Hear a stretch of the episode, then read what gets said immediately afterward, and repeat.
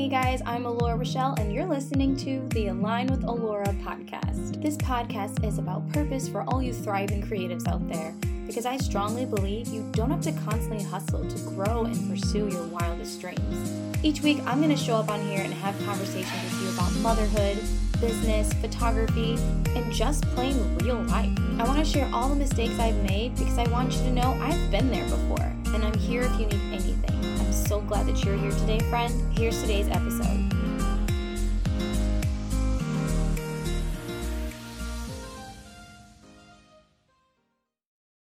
Hello, everybody, and welcome back to the show. Today, I want to talk about a topic I get all the time, and I think it's something that we really need to discuss. So, when you first start out in your business or you're like, oh, I want to start something, I want to create something, the first thing you need to know is how to price, correct? Well, a lot of people just make up prices or copy their neighbor and say, oh, well, that's working for them. It's going to work for me.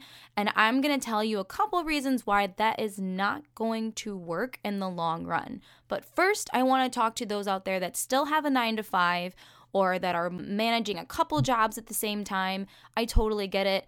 I started my business sort of while I was still multitasking college and I had two random part time jobs just to cover the bills. And even then, I was able to manage my time correctly to where I could give a little bit here, give a little bit there. And I know a lot of people aren't really good at managing time or can't get their mind around it. So I'm going to tell you what worked for me in the past, and you can tweak it how it works for you, but just so that you can get an idea of what I did to somehow build it slightly until I was able to focus on it fully. Okay, so the best thing for me when I'm trying to accomplish something or if there's a task at hand that needs to be fulfilled, I take a look at my schedule. I have used my iPhone calendar, which is synced to my Google Calendar. So technically, I use iPhone, Google, but they're all synced on my computer and they're synced on my phone. And then if there's a task that needs to be um, handled by someone else, they are linked to that through my Google Calendar. So I've always had a calendar, I think, even when I was in college. Um, one of the biggest tips my dad gave me was either to have a planner or have a calendar on you at all times so that you can efficiently, strategically plan your month and year. Yeah, I know. Really crazy thing to teach a 17 year old. I was really scrappy. I was always canceling last minute. And my dad's like, um, you need to get your life together. And I was like, what do I need a calendar for? But now I'm addicted to it. So anytime someone's like, do you want to get coffee? I immediately put it in my calendar. And then we find a time once things get closer. But if you're able to see for a, like a month, at least the month overview, you can see, okay, I have plans here, I have plans there. Well, because of that, I was able to set aside one to two hours at least to kind of um, research, grow, plan, and strategize my business. So I would go to school, I think, from eight to three, and then I would work somewhere between like five to 11, or yeah, it was a really awful schedule for my first job and then my next job would be a couple other days because they were both part-time jobs. So in between sleeping and catching up on homework i would dedicate at least one or two hours to research. Um, i was researching photography i was researching what types of photography i was researching what was most profitable. I was just researching everything that had to do with the topic that i wanted to do. And since i was already making a little bit of money off of it i knew that there was something there was there was something to it. So so that is going to be my first tip is to kind of look at your calendar for the month, the year, all the way up into the day and just see like can I afford to dedicate 1 hour or if an hour is too much, a half an hour. Like being a mom now, I wish I had like 2 to 3 hours of unbothered time, but I don't. So when Ella was home with me 24/7, I would work in increments of time, and that seemed to work best for me. Now, the reason that I say that you should set time aside and plan it and be more efficient is because, like I've mentioned before, I just don't think that unending hustle and unending research is actually beneficial to you. Studies have shown that because there's so much information to us um, nowadays, we tend to do information overload, which leads to analysis paralysis. And I will talk about that more in depth on a different episode, but basically, that means you can research so much to where you get so overwhelmed, you actually end up not doing anything. So you have all this information, you know exactly what it is to do, but you don't have um, the energy or the confidence or any like any type of mindset to do the thing because you have done nothing but research it on every single angle and you think researching is going to solve it, but it's not. Eventually, you're going to have to take the action. So, like I said, work smarter, not harder. Those are a couple key tips that I have to being kind of more efficient with your time and planning your time. Another thing I'd like to add is do not charge based on what you think you're willing to pay.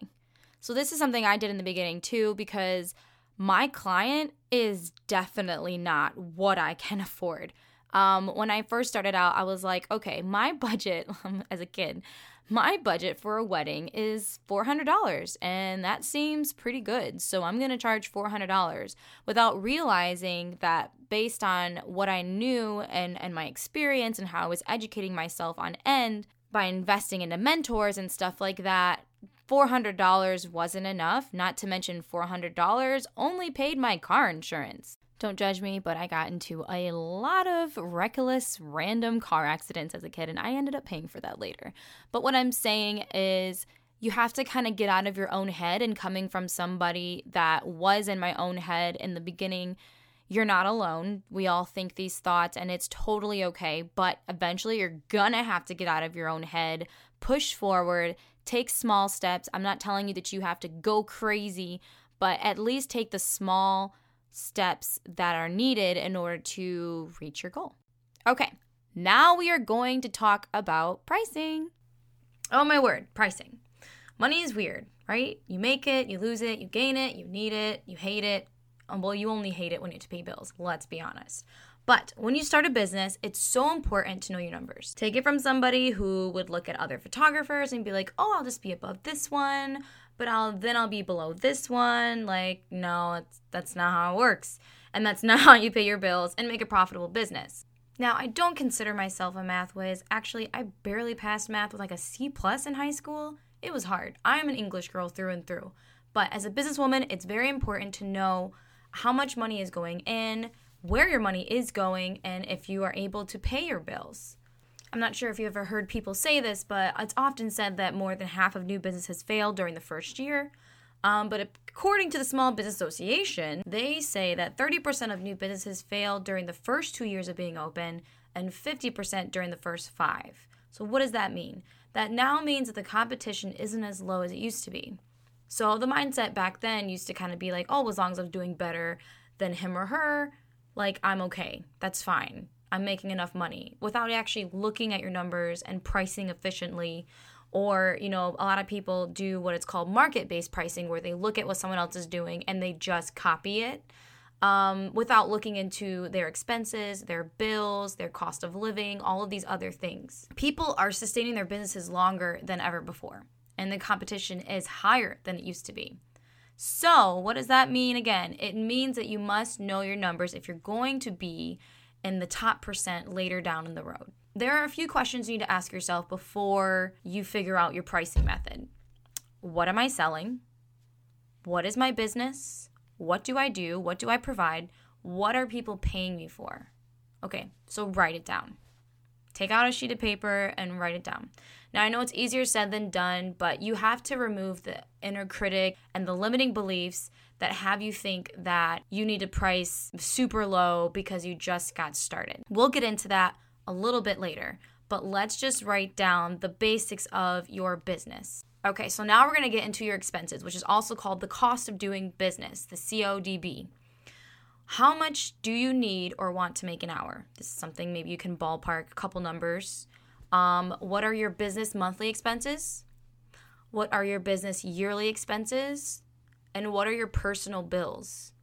Like, you could be living alone and your only bill is like car insurance or your cell phone.